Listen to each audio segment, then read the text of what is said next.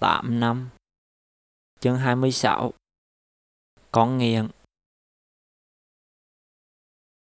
Một buổi tối tháng 1 Trong lúc đang lướt Facebook, Tôi đọc được bài viết do bạn tôi chia sẻ nói rằng, Nếu chúng ta có cơ hội và lựa chọn nó, Cuộc đời chúng ta sẽ thay đổi.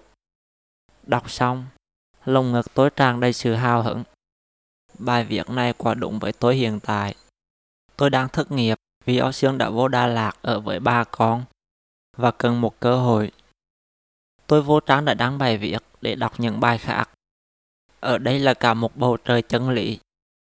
Toàn những bài viết về tuổi trẻ, sự nghiệp và cuộc sống.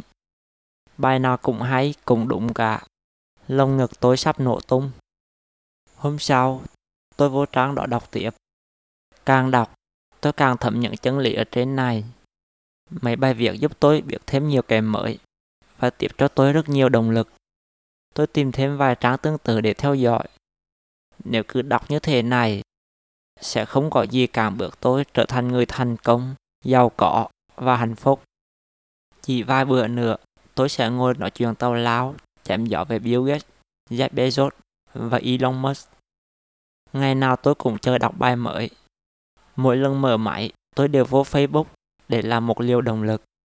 Người tôi lâng lâng, trong đầu ảo tưởng về tương lai tươi đẹp phía trước. Tới lúc tỉnh, tôi làm thêm một liều nữa để phê tiếp. Tôi đọc nhiều nên thuộc lòng nội dung của mấy bài viết. Mà mấy trang tôi theo dõi cứ sao đi sao lại mấy bài cũ. Hoặc nếu có đăng bài mới thì nội dung vẫn tương tự bài cũ. Mới đọc mấy dòng đầu, tôi biết phần sau nói về cái gì rồi. Tôi cần một cái nặng đô hơn nên tập tành thói quen của người thành công.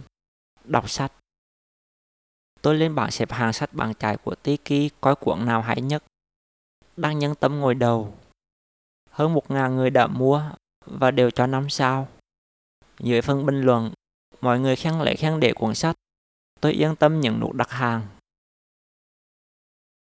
Mấy ngày sau, anh shipper đưa hộp hàng cho tôi giữa cơn mưa tầm tạ. Tôi ôm cái hộp dưới áo và chạy nhắn vô nhà. Nước đã thấm qua vỏ hộp nhưng sách vẫn còn khô. Tôi lật hệ cuốn sách. Mùi giấy mới hòa cùng mùi tri thức bay ra thơm lừng. Mỗi đêm trước khi đi ngủ, tôi đều dành một tiếng đọc sách. Dù ngắn mấy cái nhiều chữ, tôi vẫn đọc tới trang cuối cùng. Cuốn đắc nhân tâm này chứa nhiều chân lý hơn mấy bài viết trên Facebook. Nhiều người đã rất thành công về mở chân lý này. Nếu dùng chúng Chuyện tôi làm quán to xếp lớn hay trong thế giới chỉ là chuyện nhỏ. Tôi nói gì mọi người đều phải nghe, và để ai người đó phải lo mà sợ. Tôi cố nhạc hết những gì có trong sách vô đầu, và để chắc chắn, tôi đọc lại thêm lần nữa